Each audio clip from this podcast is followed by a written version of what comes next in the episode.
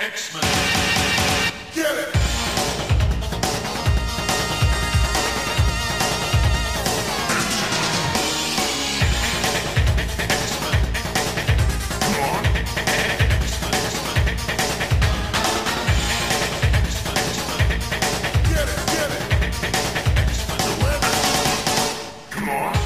Hey everyone, and welcome to another exciting episode of um, This is your weekly X-Men podcast where we rank every story from A to Z. Ah, Adam. And I'm the bad boy of X-Men podcasting, Zack Jenkins. Adam, I forgot in the last episode to remind everyone that we're still in our attitude era. Can I get a hell yeah? Hell yeah. I guess I could edit that in post, but I would No, leave it in. Listen, people know, people know that we're in our attitude era, you know? Y'all, it's people are just, just, around saying hell yeah to all their family and friends, and it's it's a good time. they're they're smashing beer cans, chugging them. it's a whole thing. Wearing leather We're- vests.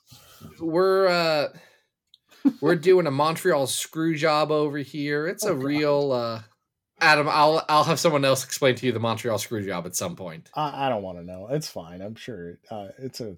It, I get it. I I'm pretty sure the Montreal screw job was not fine, or it was. We're not sure. Hmm, I, interesting. I don't I don't keep up with enough wrestling to know um if the Montreal screw job was a shoot or a work. I don't I don't know. It's okay. We have friends who could definitely explain this to us, but we are not really talking about any wrestling this week. We are talking about the tectonic plates under the earth as they fold against each other and molten hot lava comes spilling out from under the ground from the We're talking about magma, guys. We're talking about magma. It freaking sucks. Here's the thing. Magma's always sucked. Like when Mm, you talk about the nine main new mutants, Yep. because we're not counting Birdbrain and we're not counting Gossamer. No, they're We're those are not, doing it. Nope. They're extras. I get I get that Gossamer was in Inferno, but we're not doing it. you rank them magma easily bottom of the list. Even the people who like don't like Cypher, which to be fair, Cypher's now good, so it's hard to go back and be like, yeah, but Cypher sucked. Hmm. Cypher's great now. Magma's tough to actually do anything good with. What's her Um, deal? What's her deal? Well, unfortunately, she was like gaslit from birth to think that she was an ancient Roman um, who sometimes like hung around in blackface and and pretended to be Brazilian in the jungles and the rainforest. But then it turned out she wasn't gaslit for all of that. It was all true. Well, it's weird. It depends on what point you pick up her continuity, right? Like if you are read her in the 90s, right. when Fabian Nicieza is like, yeah, he's, he's having a Roma's so migraine over it. Nova Roma sucks so much. Can I break it? Yes. Every time. Do you know how many times Nova Roma has been destroyed? Uh, multiple. I mean, it's terrible. It deserves to We're- get destroyed. We are nearly free of Nova Roma so many times. and so many times Someone Nova says, Roma comes back. "Yeah, let's go take a visit to Nova Roma." No one wants Who to go cares?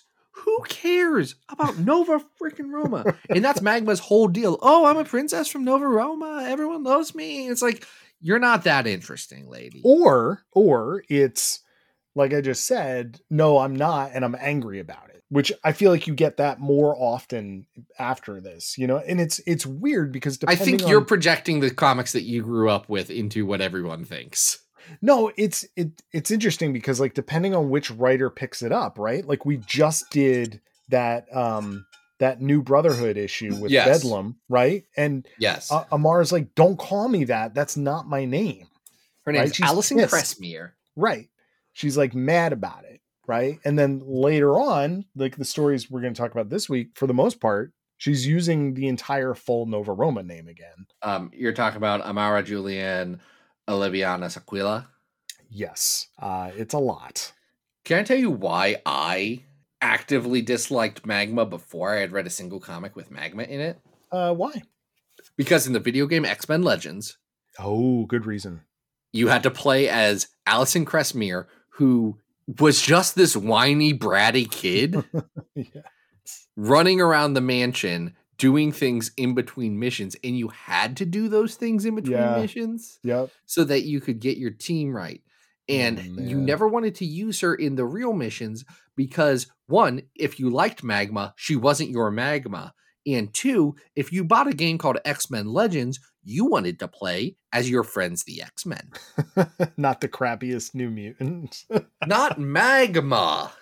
yeah. Yeah. Well, I'm glad we got this out of the way right at the front of the episode that neither of us are Magma fans, I'm Magma. sorry. I- how many could there be?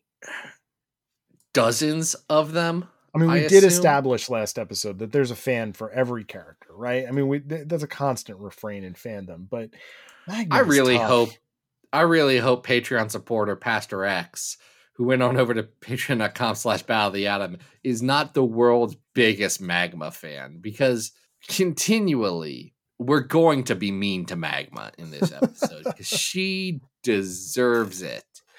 It's just when your introduction is comics is wearing blackface, it's like it's not setting a great tone moving forward. no, it's tough. It's tough to rebound from that. Um, It's a bad it's a bad opening for her. Now this isn't the opening. This is kind of like a soft reopening that they try and do. hmm Uh by the way, if you want to be like, did I already say that spiel? Hearts No. pocketbooks, we'll do it. Patreon.com slash of the Atom, five dollars. We'll we'll do a whole episode around you or a theme that you want us to do. Yeah, please do. please, please do. Uh, the request this week was, of course, New Mutants Volume 337 Hot Date. This is Hot written by Dan Abnett and Andy Lanning with pencils by David Lopez Ooh. with an early Kris Anka cover. Yes. So last week on uh, Battle of the Atom, uh, which for us was just minutes ago, we did talk about Dan Abnett and Andy Lanning's Magic Volume 2, which also featured a very different version of Mephisto than we are about to see here. So while I think we've both expressed our distaste for Magma here, I do appreciate this request because this is a weird issue. I can tell you explicitly, this is the only issue of Dan Abnett and Andy Lanning's New Mutants that I remember in any legitimate capacity.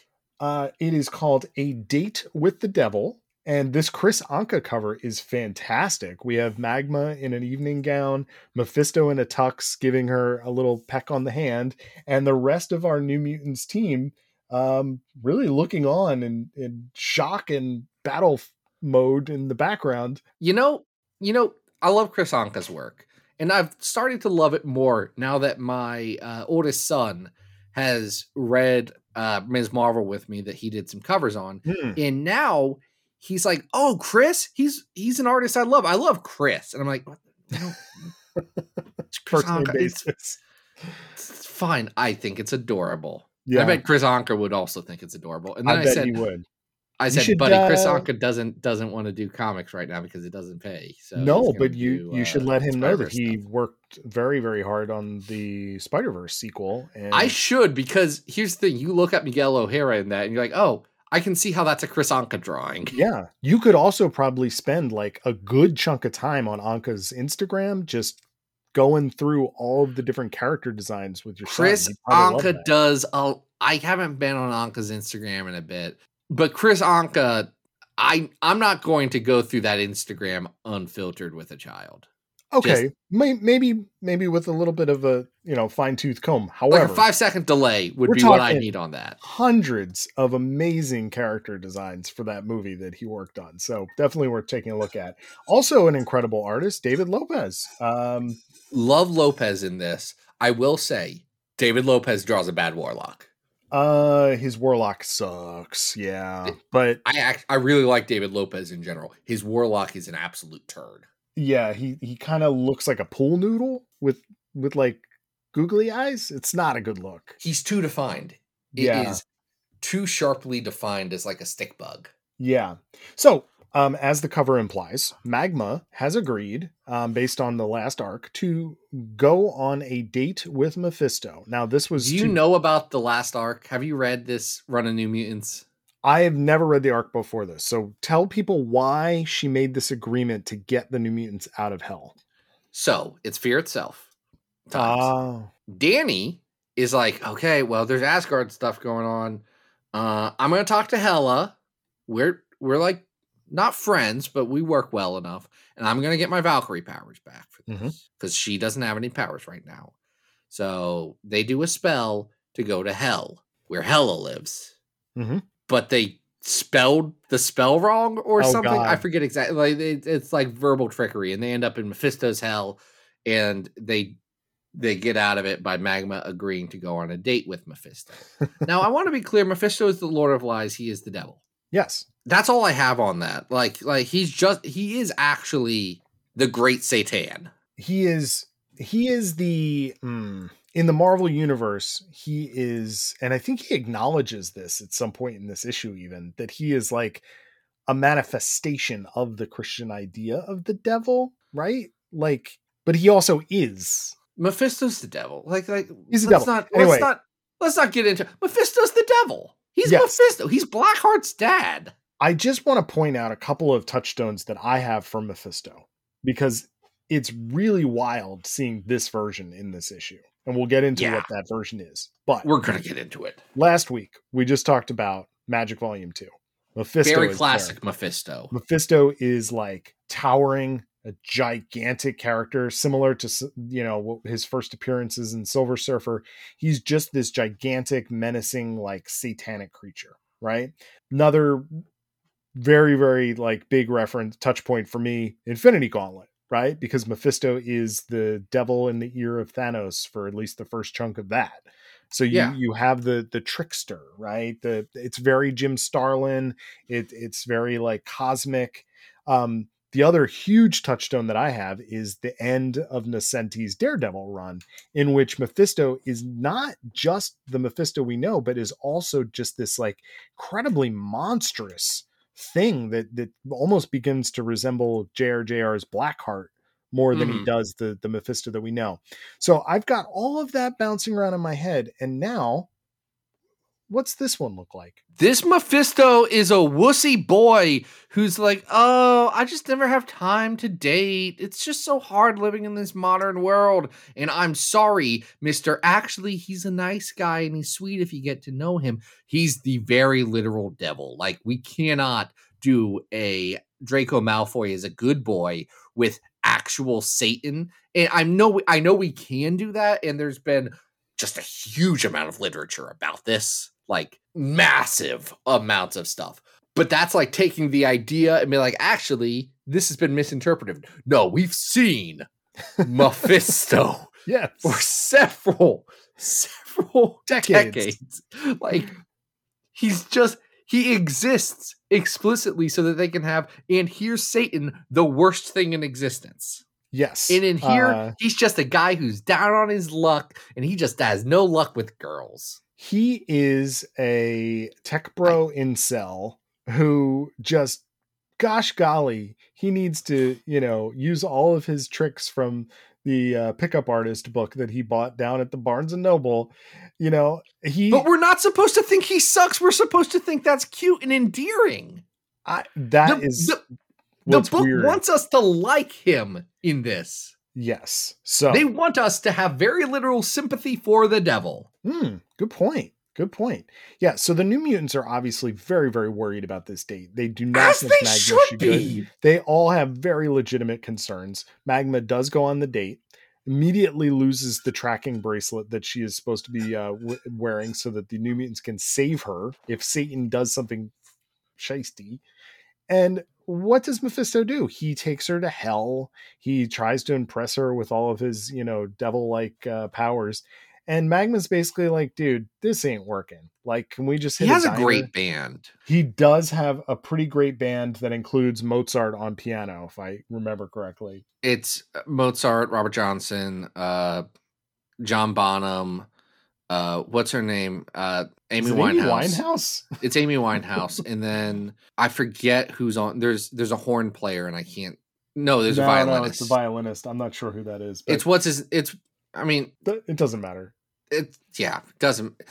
I know it's a classic literature thing, and someone's yelling at me, and I want to say Faust, and I know that's not true, but I, I don't think it matters. Anyway, so they end up at a barbecue joint, right? It's a diner, like a little um, you know, booth in a in a diner kind of situation.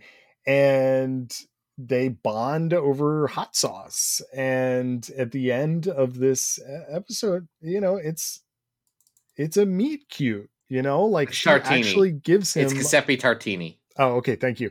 Gives him a little smooch on the cheek and almost implies, you know, after uh, a little, you know, tap at the window that maybe they could go out again.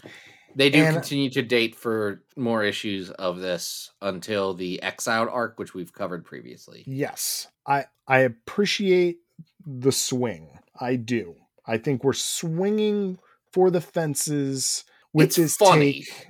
It's got it's mm, it's not a it's a very well constructed issue. I will say that. I don't think it's Yeah. poorly written. I don't think that it's the art is fantastic. Lopez is doing a great job here. Killing Um, it. If I hadn't had 50 years of Mephisto being in other comics, I would not have any issue with this. That's why I be- started with my touchstones because I can't wrap my brain around what Abnett and Lanning are doing here. I don't get why they would want to do that. I do, but do you want to have a sexy devil character? May I introduce you to Damien Damien Hellstrom, the son of Satan? sure. They the Marvel universe is not want for sexy devil men. No. No. Sexy devil men is my favorite anime, by the way. Is that a real thing? No, but Devilman Crybaby is. Oh god. So yeah. also, I- sexy devil men might be a real thing. I, I, it sure, I'm not it sure could be. it. Yeah. Maybe Pepe Larraz is doing variant covers for it. Who knows? But That's this- a joke because Pepe Larraz did a variant cover for My Hero Academia. Yes. Pretty Or. I'm sorry, one. Boku no Hero Academia. Wow. Somebody's been studying. Um, I don't think that's true. I think it, I I know it is Boko no, but Hey, I I don't Boko no. no, it is Boko no Hero Academia. I was right. Look at me with my anime references. A thing. I my son was like, "Oh, Dad, you watch anime? You like anime?" I said, I do. "Like I've watched some Studio Ghibli film. I've watched I've watched Akira." We watched Ponyo together.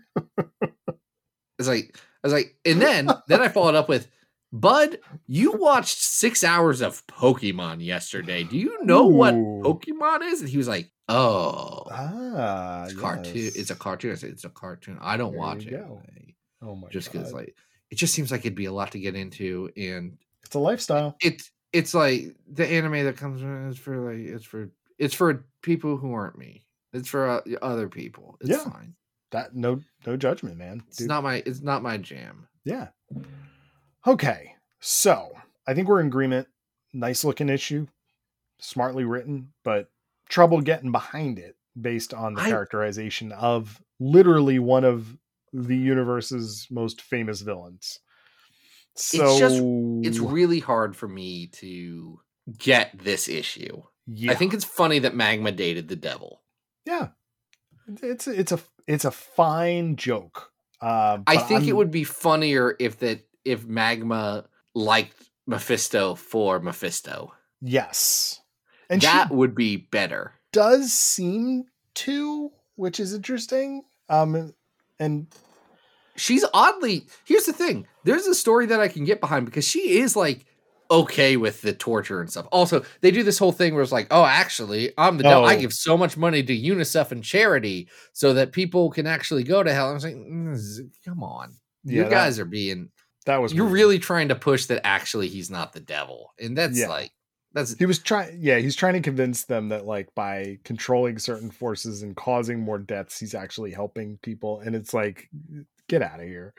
Um, I'm all right, I'm so I don't understand this Mephisto by any means. I don't. This is not a Mephisto podcast though. No, we should rank this on our big old list because we're both stumped. Our big old one. list of Mephisto podcasts. yes, Are we are we ranking every Mephisto ever? Because Battle of the I'll be honest.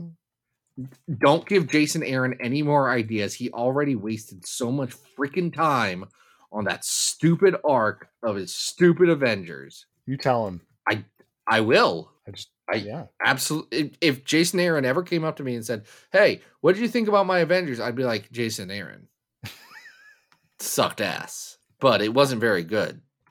I don't know what to tell you. I hated it. I hated nearly everything about it, and I hated Wow. that you had a billion Mephistos at the end, and they were beaten by people I don't care about. Wow. Wow. All right. I got a lot of strong feelings. I think about that run a lot, and it makes me angry. And I don't even like Avengers that much. All right, you got to tell people about the list, Zack. Oh, it- it- it's a list. It's very long. It has 816 X Men stories, range from best to worst. Number one is House of X Power 10. 200 is Moon Girl Devil Dinosaur. Number 17. Number 400 is X Men 2099 1 through 3, The Gathering. Number 600 is the Paris arc of all new X Men. Number 800 is the Bird Brain Saga. And 816 is 2099 World of Tomorrow, the worst X Men story of all time. This is not as good as The Gathering Uh, from X Men 2099. That's at 400. Yeah, I mean the lowest New Mutants Volume Three arc we have is down at 594, which is Which is um, exiled. Re- Return of the Legion. Um, so that's the first four issues of Wells. Then up this is probably the David three, Lopez art's really 368, we have the Necrosha arc, uh, six to eight. This is between uh this is between those, I think. 500 is the Lord Darkwind arc of Daredevil. Hmm. I think this is better than that. Then it goes right between that and Claws and Webs at 499. The Venom versus Wolverine Sam Kieth story. I 'Cause think It's not a- better than that. That is a really fair place to put this. So this is going to be our new 500. New Mutants 37. Date with the Devil. A book that is well made, but we just don't understand. I- It's a stumper. It's truly a baffling book. now, Let's talk about baffling. Now, Magma, Magma historically has been in some comics that I would consider baffling. She Yeah. starts in Nova Roma. That's a bad start for Mm. non-baffling based material, and she keeps on going and going. And in fact, where she goes next in our personal continuity of this podcast is a book called Young X-Men. oh boy. This is 2008. Divided We F- Stand, uh, right after Messiah Complex. This is a follow up to the much beloved by many people and tolerated by me Academy X New X Men Mhm. arcs. Yep. They follow it up. They follow up the uh, the writers or one of the writers of Thor Ragnarok and Avengers Endgame and like a lot of like big movies with the writer of Arrow. Marc Guggenheim is here, buddies. the Googs. The Googs is here. And all of Googie- Goog's favorites. Googie is doing his thing here, and it's Can we talk about It's- the title of this first issue? Okay. This is ballsy. Final Final Genesis. That is This a is great bold. that is a great title that this story does not deserve. especially because when they've previously done titles with Genesis, it has been a whole new team. That's Right. the whole deal. Okay. It's a it's a here's the new thing. And this team is just a weird hodgepodge collection. Yanick Paquette is on pencils Mhm. uh for this this. Uh we got covers by the one, the only the Dodsons. I guess they're the two, the only. Um, I will say artistically though, I, we're gonna get into what this book is about. I like Yanick Paquette's artwork here. I think I it's like done Yanick pretty Paquette. well, and I think it's it's uh, a, a good style for this. Um, It's but- very much a book that the Dodsons would have the cover of. Yes. Uh love the Dodson covers. Um there's some very very boobular um artwork that I believe we used for our episode art. Whereas Truly insane. yeah. Anyway, let's get into who this team is because this is a weird team that only Marc Guggenheim could love. Here's the characters that you know that are on this team. You got Blindfold, Ruth Aldine. Mhm. You got Dust. You got Rock Slide. Okay, if you're doing a sequel to the new X Men, that's a that's a lineup you can see. There, Rock Slide was on the main team, but the other two are fairly under. Well, Dust actually wasn't underused at all. Now that I say that out loud, Blindfold's kind of new on that. Mhm. You also get Wolf Cl- Wolf Cub. Oh boy. Uh, you remember that arc that uh of Exiles? with Wolf Cub. It's Yeah. him. Um, but it's weird. He's not little anymore. He's like No, he's a man. He's a wolf man. Hey, was it hilarious? Because I forgot that Lobo Maximus shows up in this. Lobo Maximus does show up in this. He's been depowered by M Day. Never say, never say Scarlet Witch didn't do anything for you. Yeah. Okay. Uh, Uh, we also got Gray Malkin. Gray Malkin shows up in this. Uh, in this arc, which we're covering the first five issues. Mhm. He, you don't know what his deal is. He's this weird guy that pops out of the shadows Mhm. and attacks the antagonist, uh, Donald Pierce. That's all. That's all the Gray Malkin content. He also talks about Cipher, not Cipher that we know. The other different Cipher that Marc Guggenheim and only Marc Guggenheim came up with. Cipher with a Y. Or Cipher with an Cipher I. with an eye. All right. And now for our grand finale. Last team member is and I, I would argue the central character and really the only character Marc Guggenheim is interested in writing in this book. yes. It's Ink. It is ink. Oh, and as Ink. we As you might know from the movie X Men Days of Future Past. Yeah. Wow. Wow. So many Honestly- X-Men overlooked. Best best use of ink ever was in X Men Days of Future Past. When he was like, oh, okay, he's got tattoo powers. That's Yeah. cool. Yep. And that was it. Ink sucks. Ink is the worst. And this Let's- is a great example of how he's the worst because we get I mean, to there's see very- There's not a huge things. number of other examples of ink because again, he's the worst. I wonder how many I'm gonna I'm gonna do do something real quick, Adam. So Ink has appeared in 30 comics. It's not a high batting rate. uh. It's not there. a high. It's not a high number. No. I'm going to ask you this, Adam. How many comics do you think? Hmm. What percentage of the 30 comics that Ink has appeared in mm-hmm. do you think were not written by Marc Guggenheim? Zero percent. No. Uh, mm. 10%. It's actually closer to about 20%. Okay. There are okay. seven appearances. Now, here's the here is the addendum to that. Mm-hmm. How many of them do you think Ink has a speaking role in? Oh, I'm sure the ones that Googs didn't write, like none. That that Marc Guggenheim didn't write. Oh, I'm sure he's I believe, a background character. I believe the answer is zero. it's like they needed somebody in the background of a scene. I hate Ink so much. Uh, cuz he's the worst. Cuz here's the here's the plot of this. Yep. Cyclops is going around to all of these young X-Men and Mhm. saying, "We need to join the join the X-Men and stop these people who are doing bad things to mutants." Those people are the are the Hellfire Club, AKA the New Mm. Mutants. the New Mutants. Bobby has been a Lord Cardinal of the Hellfire Club for a while now. That's just established. Right, but it's we know just we- basically a cover for the New Mutants. They they're just hanging out at the Hellfire Club. It's still they're just, just the New Mutants. they're just vibing. Right. So Cyclops shows up to these guys, these these kids, and is basically like, "All right, you're my murder squad. Go kill them." And the kids are basically like, "Yeah, sure. Why not? Which it's a trip." buck wild for dust Right. specifically. Not Rock listen, slide, I dust. get it. Dust'll Dust'll kill someone. Let it be known. Always has always. Dust'll end you, but she doesn't like actively want to. She just is a pragmatist, and she's like, "What's the best way to solve this problem? I'm going to turn it into a sandstorm storm and rip all of the skin off of your bones." Yeah.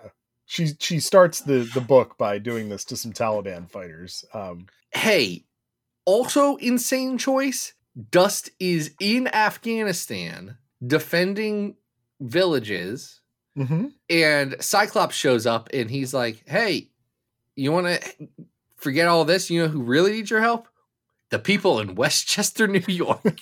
Hi, I'm Cyclops. I'd like you to go murder the New Mutants. You want to come with? You know? She- Absolutely buck Yeah. wild. after she just told these villagers like oh yeah those guys will be back you know But you guys will be protected. you'll They- be fine I, I had to reread it like four times to be like, Marc did like ensure that if they would come back, these guys would be good. Like, like Dust isn't going to just immediately drop everything. She's going to at least feel that this one village is taken care of. Mhm. Insane. Yep. Uh, from the beginning, we know that Donald Pierce is going to kill one of the young X Men. We don't know who. Is it going to be Rockslide? Is it going to be Ink? Or is it going to be Wolf Cub? We don't know. No, I don't care. Is this the like least ominous thing ever? yeah, you It's- know, no one's gonna die. it's it's that commercial like that old timey sitcom or like drama thing where they're like someone will die and it shows all of the cast and then like a minor supporting character is also in that you know oh it's it's them. Yeah, they're gonna die. Because if Wolf Cub does bite it in this story, I don't think many people are caring. spoiler alert for wolf cub vis-a-vis biting it. Um wolf cub does die. And no one seems all that upset about it in the comic No, because nobody cares about these characters, right? No one care. No, people care about Dust, and people care about Rockslide, and people care about Blindfold. right? No one. people Marc Marc cares about Ink. Yes. And you're right that ink is a huge part of the narrative here because we're seeing him get his new cool tattoos so that he can, you know, have new powers. And yet, Do you know Ink Steel? Hold on. yes, it's that his Okay. tattoo artist is the mutant because ink is Yes. not a mutant. Ink is bestowed mutant powers by his mutant tattoo Ink's- artist. Ink's just this crappy blonde haired, blue eyed white dude who is so mean and sucks. Yep. He's racist. Yep. He He's betrays the team as soon as he can for a buck. and he doesn't even know that Cyclops is actually Donald Pierce. He just is like, I'm gonna do an evil. I'm gonna be evil here.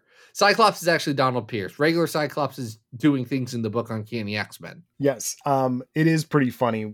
You know, you do get the sense, and you know, to Goog's credit, you do get the sense that the this Cyclops seems a little off, right? This doesn't quite seem. However, we've In the hands of a different writer, Adam, I'm gonna be just completely honest. yeah, In the hands of a different writer, I think that would be a giveaway. In the hands of Marc Guggenheim, I'm like, huh? Is he off or is Marc Guggenheim bad at writing? Yeah, you're not sure, right? I'm not. I'm not sure. Yeah. So um they go off on their independent like they break up the team to go take the new mutants down and To do is, assassinations. this is where we start running into Amara uh they go off to to take Dani out at her at her basically her, Hey, Magma cabin. straight up murders Dust. Oh yeah. Magma Like- turns dust into glass and then shatters parts of her. Like it's messed up. Listen, Magma? She I get that she got attacked in her own home. She does not come out of this looking well. No, no. And and nobody pauses to like have a conversation or anything. Like Dani is like, "Hey, I don't have my powers right now. I'm still to shoot you with this shotgun." You know? Okay, but Dani does that to everybody. I know, but like of course it's justified. You've got these kids who are just showing up and like bursting through the wall to say they're going to kill you for no reason. Of course the new mutants are going to defend themselves. Uh so this does not go well. And of it course doesn't go well. Yeah. And can I tell you one thing that I hate about this? Uh yeah, I'm sure there's quite a few things. There's a lot of things I hate about this. It's so blatantly a stretched out version and like slightly changed version of the New Mutants graphic novel. It is, yes. That's a good point. And I'm like, be more creative, Mm. Marc. Come on. Don't just do the same thing again. I I I have to believe Marc Guggenheim, the guy who wrote the story about how whenever Wolverine regenerates, he actually has to fight the angel of death in hell and get back. Uh, and once he was so uh, heartbroken because his girlfriend from a different Marc Guggenheim arc was fridged, and then he was like, "I've had so many women fridged in my life that I do not want to live my immortal life or fight the angel of death anymore." I gotta feel like that Marc Guggenheim can be more creative than just ripping off old X Men stories, right? He's got to have that in him. yeah. You know, since this is a Magma episode and we were just trashing her, I do want to give her some credit because after she realizes who's actually the villain of the story, she does basically bring Dust back from death. Okay, she does, but if you've not read all of Young X Men, you realize that the way she brought her back has caused Dust to become literally the most evil person in the world Oh, fun. in the future. Okay. Yeah. It, I mean, it's bad. There's So- it's bad art. Daniel Acuna actually draws that art. Ooh, it's I love beautiful Acuna. looking. Yeah. Uh, but Dust gets an evil, sexy outfit uh, in the future. Oh, Boo. Come on. It's not good. Is the thing? That It's sounds like a terrible idea. Um, this arc also. Acuna makes it look great, but Well, I'm mm, sure. it's all of the everything around it. Marc, you Yeah. you shouldn't have put us in this position. No. Um, so this this just ends. So th- this uh first five issues just ends with Wolf Cub getting killed in a cave, and that's that's how and then the, they then they stopped Donald Pierce. That's what happens. yes. Um, It's Donald Pierce's revenge plot was foiled. it's That's very, the whole story. very anticlimactic and it basically is five issues of these characters just just fighting for no real reason there's very And little motivation Here's the thing about these characters. None of them are written likably. Rockslide is literally the least likable he's ever been. Like I like I like Rockslide. He actively sucks in this. oh yeah no he's like very verbally misogynistic he's constantly like being like a, a very vocal pervert you know He- wolf cub is kind of like i guess whatever but then he goes to try and kill lobo maximus which i get i understand I um, also want to kill Lobo Maximus. Yes, but like, you know, these characters are not being written as super likable other than Dust and, and Blindfold, maybe. Uh, I think Marc wants us to. I don't know if Marc wants us to like Ink. I think Marc wants us to think Ink is the coolest thing in the world. Like, He keeps flashing back to the tattoo parlor like it's like the best, coolest thing ever. And he's like, Oh, you didn't like know this. Heroes didn't do that several seasons yeah. before this. Like, yeah. Marc, Oh, Ink has wings tattooed. He can fly. Like, oh, who cares? Ink sucks. Ink has telepathy because he put a lightning bolt on his skull because Charles Xavier was drawn with lightning bolts coming out of his head for his telepathy once. on that's an the old issue of X Men. It's not the stupidest tattoo he gets. He doesn't get that tattoo in this arc. That's when he gets Phoenix powers. Oh, yeah. Yep. That's the I know like the concept of a Mary Sue in fanfic. A essentially a self-insert character that everyone likes and has all the powers and is great. Like I get that that specific phrasing and wording has been co-opted and used to the point of not being useful. But that's also exactly what ink is here, right? Like Sure. here's my OC. He's the best and coolest and everyone likes him. And he has all the powers. Anything. You can do it all. He's got the power to have all the powers. Yeah. It sucks. I hate ink. My God. I do want to note that um, you know, we were again back to magma for a second, that uh there is one person that I think really does like magma, or at least drawing magma, and that is Yanick Paquette. Uh I mean, magma, when you think about it, she's just a naked girl on fire, a naked woman on fire, and Paquette This draws, girl, she's on fire. she draw he draws her figure so lovingly. I mean, the the butts in this book are drawn with with such care. Let's say Yanick Paquette is a butt guy, it does seem that which way. which does clash with the Terry Dodson covers because that's not the anatomy that Dodson features. Yes, yeah. So a little bit of a contrast. Um, gosh, this book is bad, Zack. This book Uh, is an exercise in contrasts. yeah. wow. It's so not good. Hey, why is ink bald on every cover but not in the book? he does shave his head before the fourth and fifth issue, doesn't he? I think after Oh, he does. I don't. Yeah, you're right. After he gets the powers. I guess it's it's so that he can get the telepathy powers. Is it because Professor. X is bald that Ink is yes. Yes. bald? Jesus Christ, that's silly. It's stupid. Graymalkin. I think it's great that I think it's great that in future arcs, Marc Guggenheim wanted in 2008 to introduce an explicitly gay character. I have I have questions and concerns about every single way and choice that was made about Graymalkin beyond that, but uh, that props to Marc, but that's not in this arc. In this arc, he's just this weird guy. He's just this little freak that lives in the mansion. yes. All right. Down at 763, we have young X Men number seven, which involves Rockslide trying to figure out who is not a mutant on this team. That's right. Um, We have covered that. That sucks too. That is pretty bad. Um, we did that, I believe, because it involved some Krakoas. There were uh, Krakoas in it. Yes. Yes, and that we did a Krakoa episode. That was a really bad episode, uh, a bad issue, not a bad episode.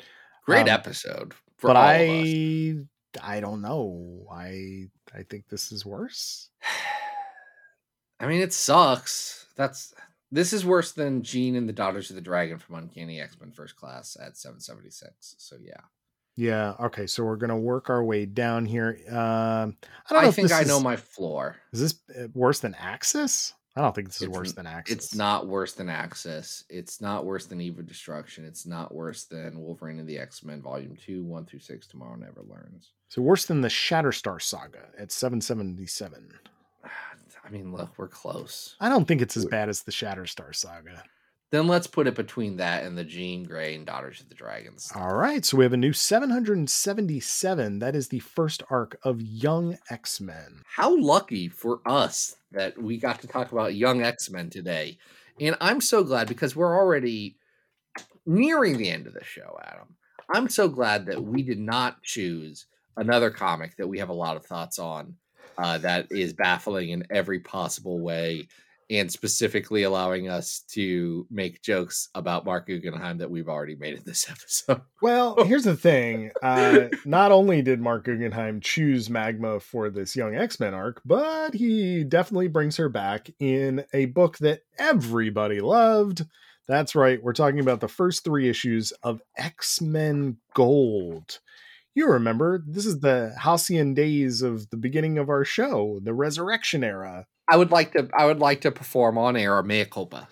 A mea culpa. Here we go. at one point in my life, I was very excited that that Marvel hooked me up with advanced copies of a book, Hmm. and I was really burnt out on uh, the IVX era. And I was like, okay, this is comfort food, and I like it. And I gave a, I believe, eight point five out of ten because I was doing scores for some reason because I felt that was what you needed to do. Review to Marc Guggenheim's X Men Gold number one. And I would like formally to say, I disagree. with with past Zack. That was I got I got sucked in with the glitz and glamour of the comic book reviewing world, Oh boy! and I let that color world. my opinions. just millions of dollars flowing into pockets. Um, Oh right. my gosh! Well, here's the problem. Marc Guggenheim said he liked maggots, so I agreed with him, and I was like, "Oh well, maybe this won't be so bad." uh, and yet, what we have with X Men Gold um, is part of the Resurrection line, and the team is Kitty. The Pryde- resurrection. Yes, Big X, uh, Kitty Pryde, Storm, Nightcrawler, Colossus, Old Man Logan, and one of Marc Guggenheim's greatest crimes, uh, and that is to try to rebrand Rachel Summers as Prestige.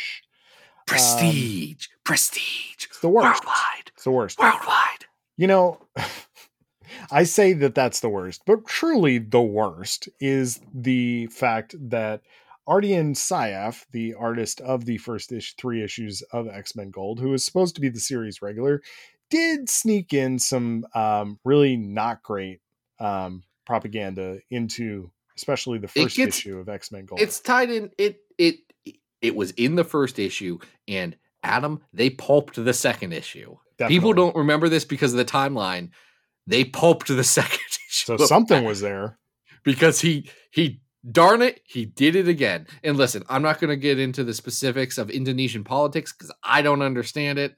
But my understanding was not good, pretty anti-Semitic, pretty uh pretty bad stuff. Yeah, definitely. if in- you need to get a history lesson, there are some articles that you can check out if you really need you to know, I here's some additional history. You know, I actually was the first person to get Marvel's official statement on this. Oh, okay. Yeah, I Great. broke I broke that part of the story. Yeah. It's one of one of two times that there's a comic book artist who snuck in anti-Semitic work in the backgrounds of their comics that I was partially responsible for their career ending. Yeah. Well, here's the thing. It's Don't weird that it happened don't twice. Put these things in your comics, and you wouldn't know this now because revisionist history of you know the purity of the history of Marvel Comics as it is, um, these things have been erased from these Well, issues uh, Adam- when they Adam, got to digital. yeah, legitimately, they were erased. Uh, well, the issue came out on Wednesday. Yep. They were erased by Monday Yeah. because the story broke on Sunday or on Saturday because I was gardening. hmm I was I was like digging up a flower bed that day. And I was like, because I was it was when I was a Reddit mod, hmm and because people were like, I don't think he should s- sneak in anti-Semitic Islamic hate or Islamist hate speech in this. And other people were like, people can do what they want. I was like, actually, I think you would also hate him for different reasons. Mm. Uh, anyway, it was a bad day for me. Um, you know what? And X Men Gold one to three is really a bad day for everybody who's an X Men fan because what it is is you described it as comfort food, and it is bringing back, uh, you know, the all new roster in a you know a different form. Uh, mean, we do have the old man roster. Logan, and we're really just gonna do we're gonna we're gonna play the hits. So you know, not even the not even the hits because that's the thing he's not doing a this is days of future past this is dark phoenix saga this is all this what Googs is doing in this is the most distilled generic Mhm. toothless saturday morning cartoon but somehow less engaging than the actual saturday morning cartoon version of the x-men their dialogue is interchangeable with literally everyone. He wants you to know that he loves Kitty Pryde and thinks she's the coolest, and does that by her quoting Wolverine from the book that is actually the biggest touchstone of this, uh, Joss Whedon's Astonishing X Men. Yeah. And if there's one, if there's one thing I do notice about the review that I wrote back those years ago, is that I immediately compared it to that book. I was like, yeah, he's kind of doing the same thing. Oh, sure. He's he Like, is putting very- the needle on the record, right? very So- clearly doing the exact same thing. Yeah. So we've got the lineup. We're gonna play baseball, right? We've got a new brotherhood team that we're gonna fight. It. There's another Okay, racist. the baseball thing, the baseball thing bothered me because it was like the fourth time in a three or four month period where they had the X Men playing baseball and they were using that as a symbol of actually things are good and happy and great again. Mm, And I'm like, y'all can do that one time. now I think you think that all we want in X Men comics is them playing baseball. You're not getting into the underlying concerns that longtime readers have about the direction of this franchise vis a vis the attention that you give to it. yes. So Or the fact that all the books suck. The the honestly, my bigger issue was the second one, just Mhm. realistically.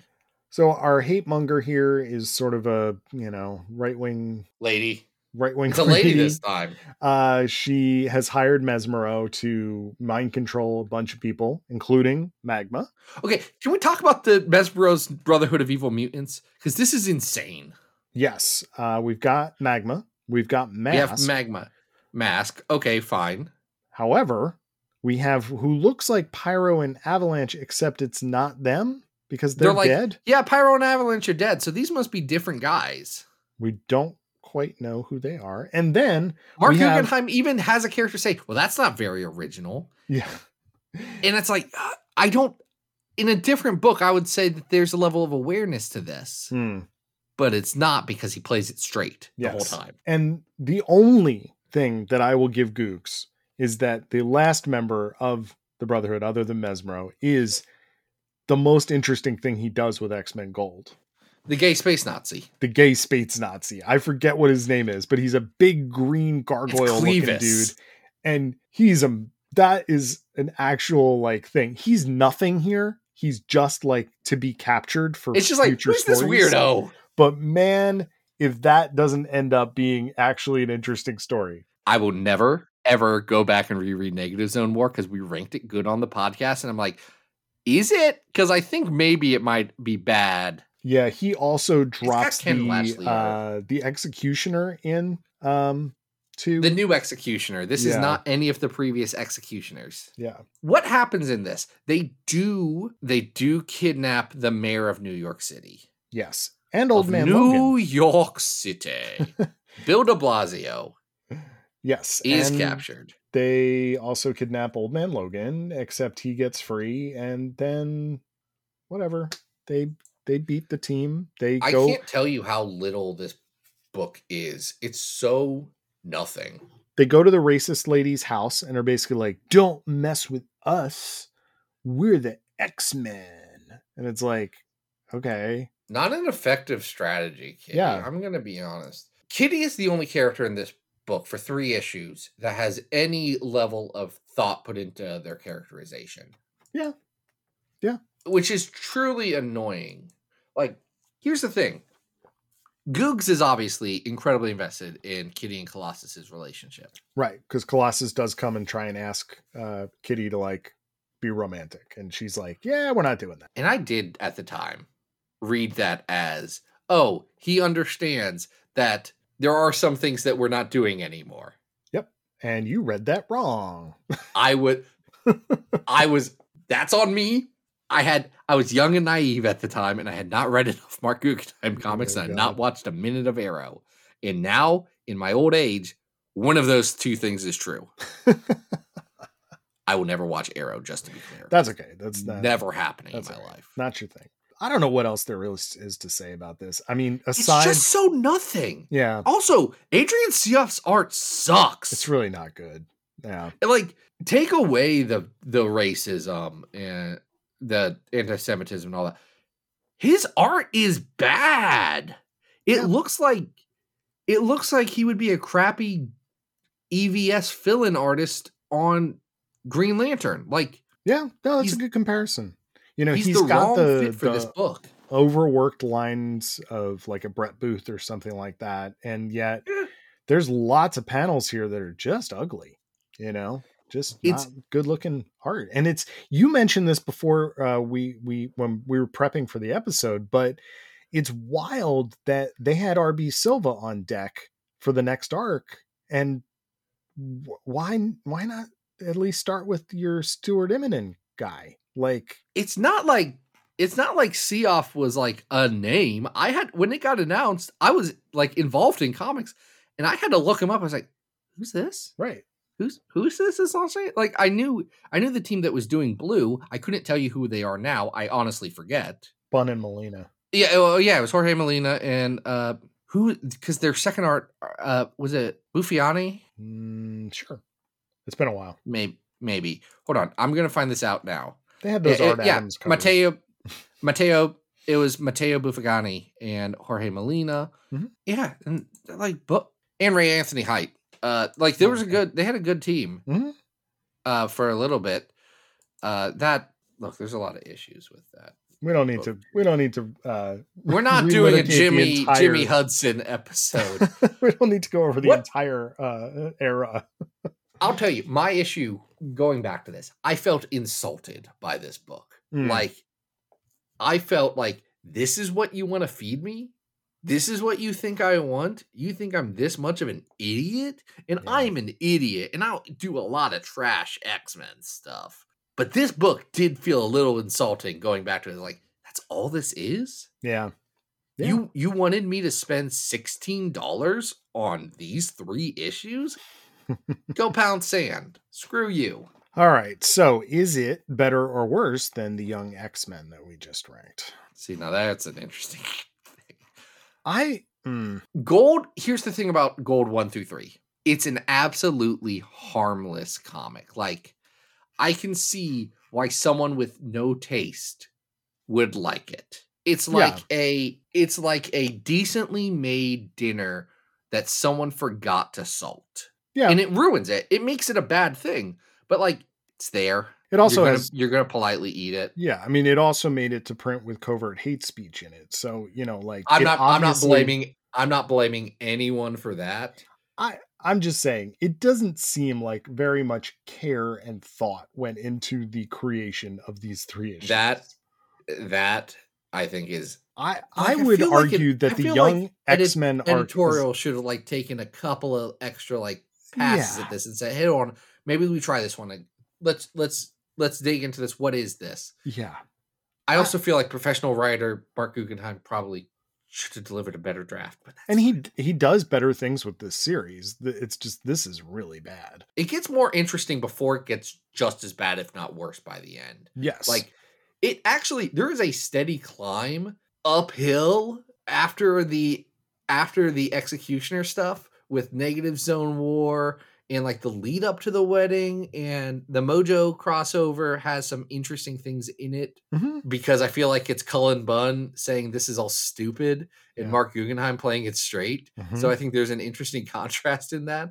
Uh, so it's all moving up and then gets the climax of the wedding because I actually think the arc before the wedding is kind of pretty decent. And then the wedding happens and then it all drops off of a freaking cliff to what is truly an insanely bad ending. So I'm gonna then say that I think this is worse than the Young X Men are. Okay. Do you agree, I don't disagree. or is there enough here that bumps it up a, a nod or like a, a notch here? I, I don't know. now that they cleaned it up, I don't think I don't think anything that's extant in this book moving forward into the future Yeah. is like is this as bad as the first six issues of Wolverine and the X Men Volume? yeah, that's where I'm looking back and forth. And I kind of think they're almost on the exact same level. I mean, I think it, it's a different because I think those those first six arcs of that Wolverine and the X Men are on a craft level really poor, Mm, and I think like Guggenheim is telling a story in this. It's just a bad story that he's stretching out a bit. Like there's not there,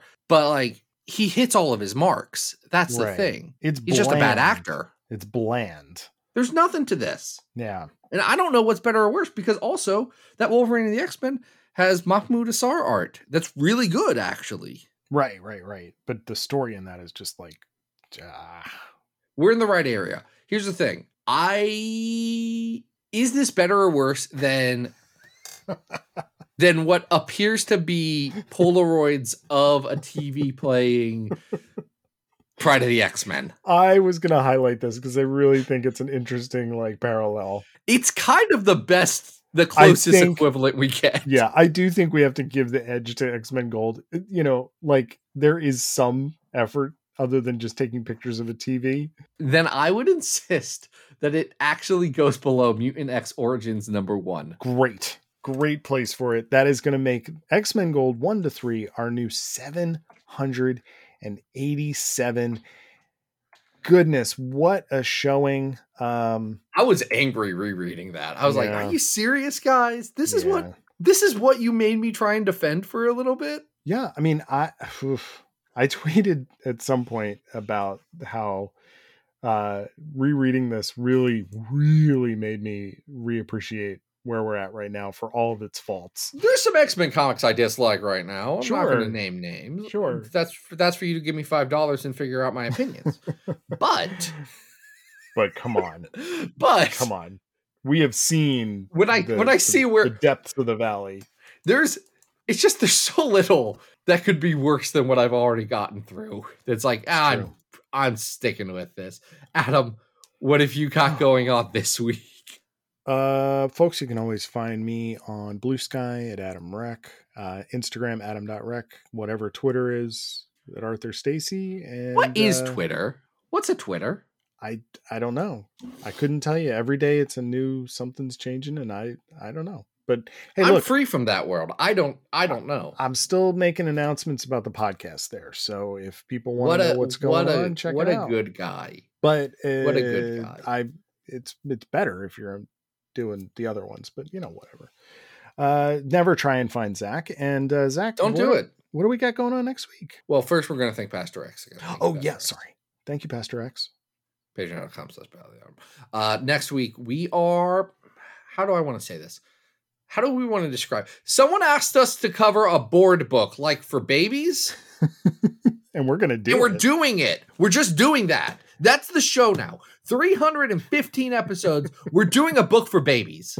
it's a, it's it's our attitude era. We can do whatever we want. This is our show. Hell yeah. We've been recording too long on too many terrible comics this week. Our brains are melting. Adam, I'm losing it. I am. I am. Until next I time. may not survive the experience. Thank you, Adam. Can you just say? Can you finish the show? Until next time, we hope you survived the experience. you forgot to say this is Battle of the Atom. Oh, guys, this was Battle of the Atom. We hope you liked it. Get it!